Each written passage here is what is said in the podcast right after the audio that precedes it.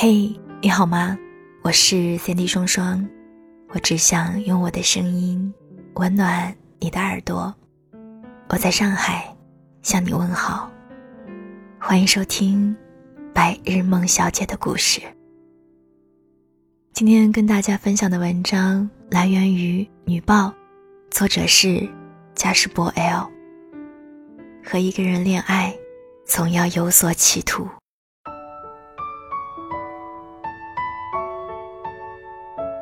苏米家徒四壁，却有一只两米高的水族箱。每个人都有爱好呀，有人喜欢健身，有人喜欢泡吧，有人喜欢摄影。苏米喜欢把钱烧在水族箱上。他喜欢那种叫招财的鱼，身上可以纹图或字。第一次见他们是晚上路过一个卖鱼档，黑暗中有一个水族箱里五彩斑斓。那些鱼竟像盛开的牡丹，苏米看得惊呆，满脑子都是“牡丹花开，名动天下”这样的句子。第二天，他跑到那个店里订了十条，一共五百元。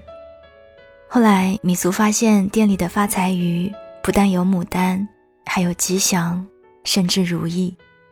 原来这些字啊、画啊是用激光打上去的。普通的招财鱼才卖十几元，打上图案以后，价格翻四五番。别以为苏米看到这些会觉得没有鱼道，同情愚闷。他不是这么善良的人。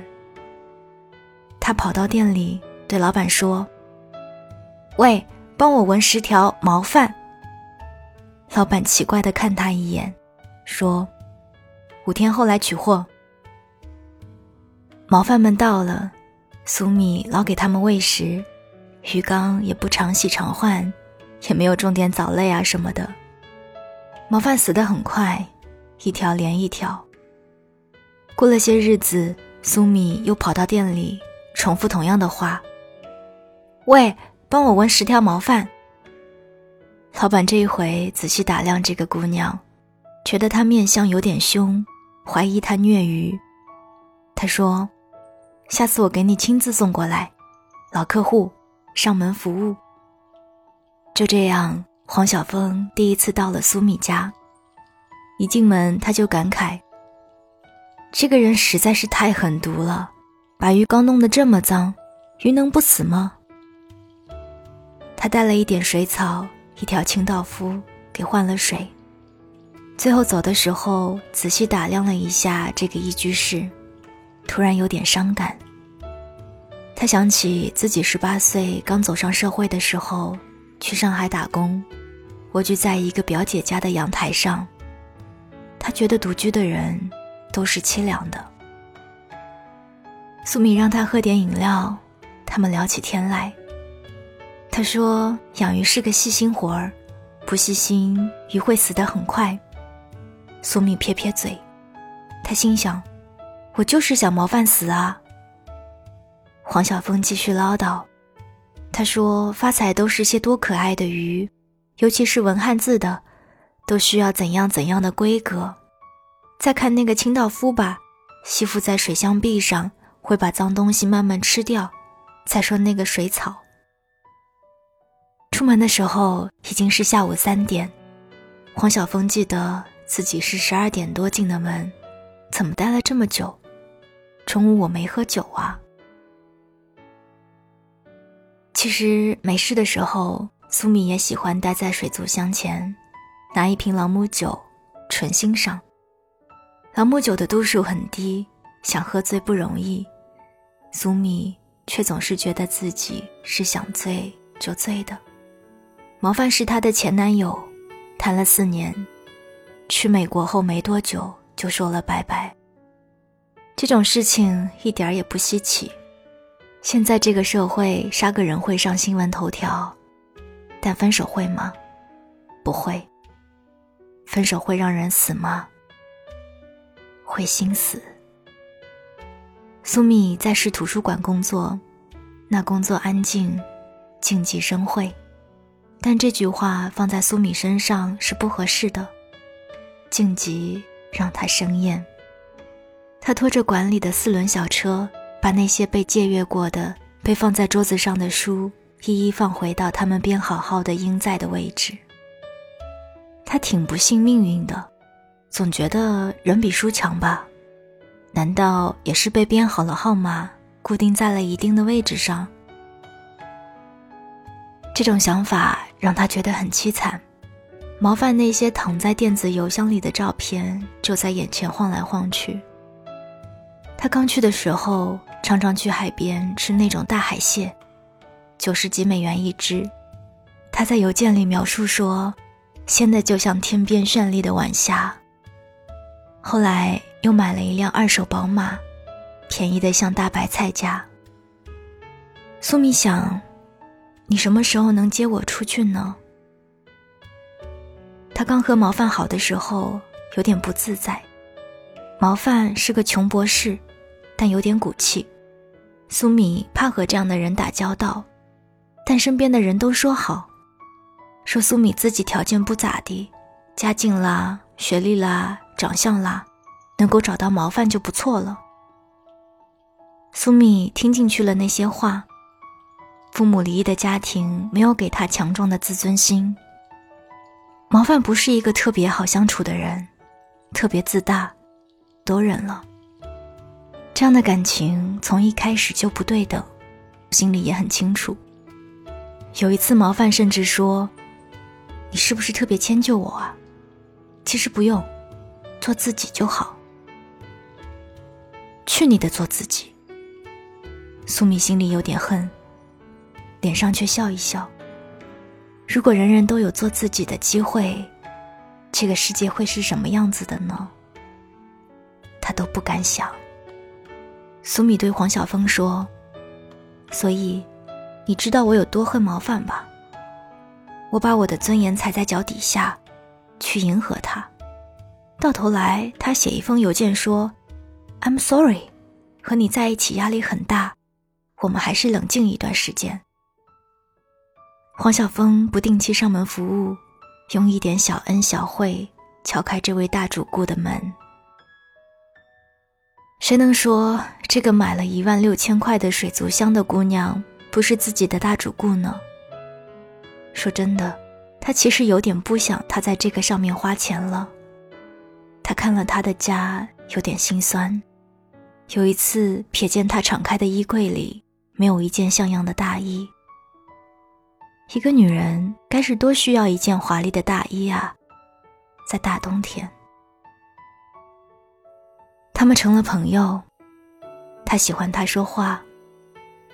或许是在图书馆待久了吧，他说话的声音很轻，很好听，就像黄晓峰自己一个人在店里的时候，路过那一些三四米高的大鱼缸，像鱼的呢喃。黄晓峰的店很大，有八个雇员，但他还是喜欢一个人在店里的时候。灯光都暗下去，他看着那些大金龙鱼、鹦鹉鱼们畅游，有时候都好像能够听到他们在说话。有时候聊得高兴了，他拉苏米去看鱼，就在自己的店里，苏米当然高兴的不得了。其实他常常觉得。在黄晓峰的店里，就像免费参观了一个小型的海底世界。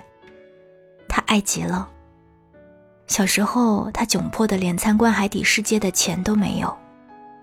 有一次和毛范路过海底世界，他说：“进去看看好不好？”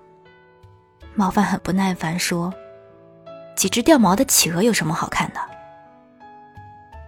他不知道，苏米连掉毛的企鹅都没有看过。这个世界有时候就是这样不公，有人天天吃鱼吃鲍鱼，有人天天吃萝卜青菜，这些物质上的差距还好，也许总有一天能调换到。比如吃萝卜的终于知道了鲍鱼的滋味，但爱呢？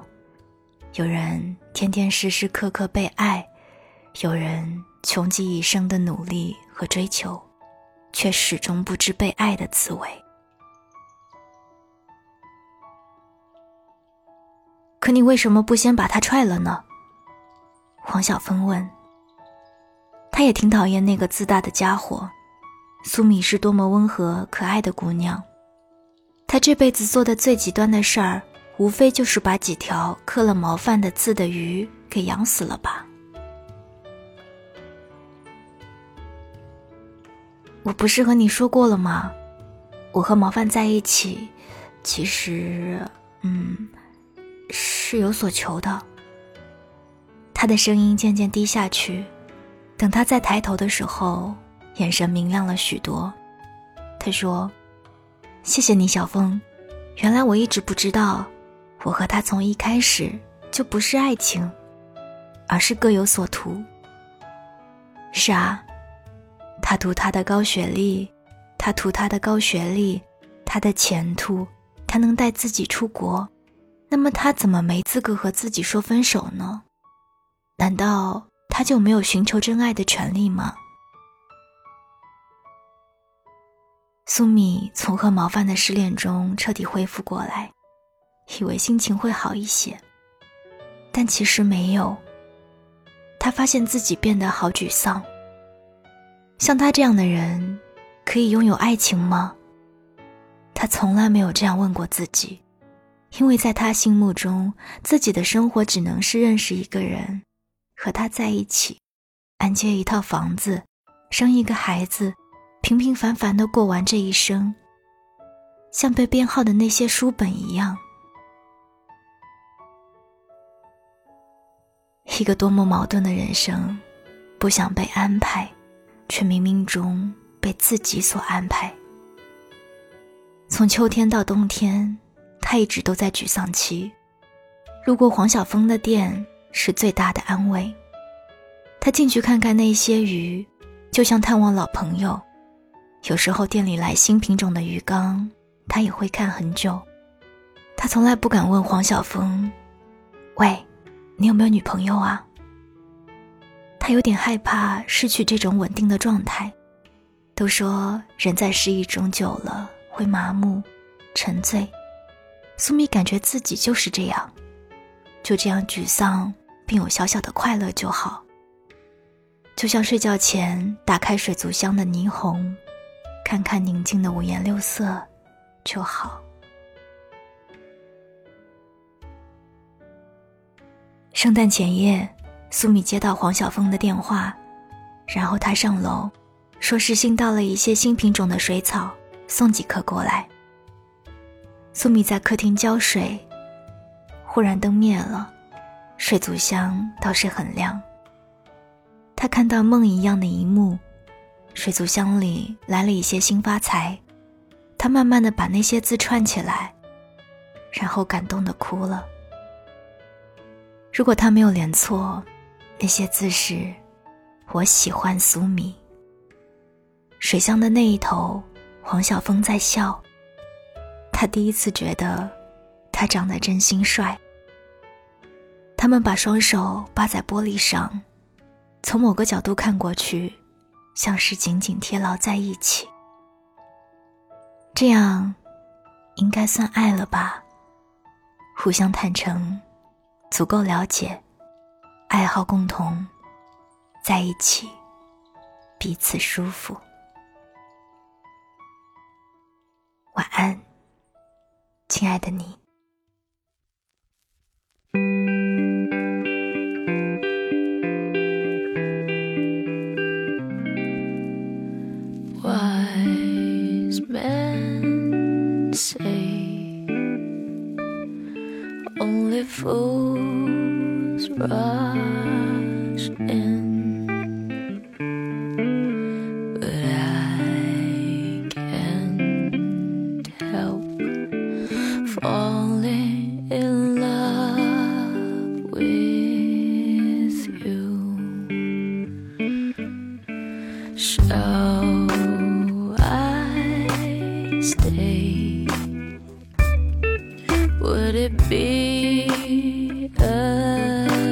sense.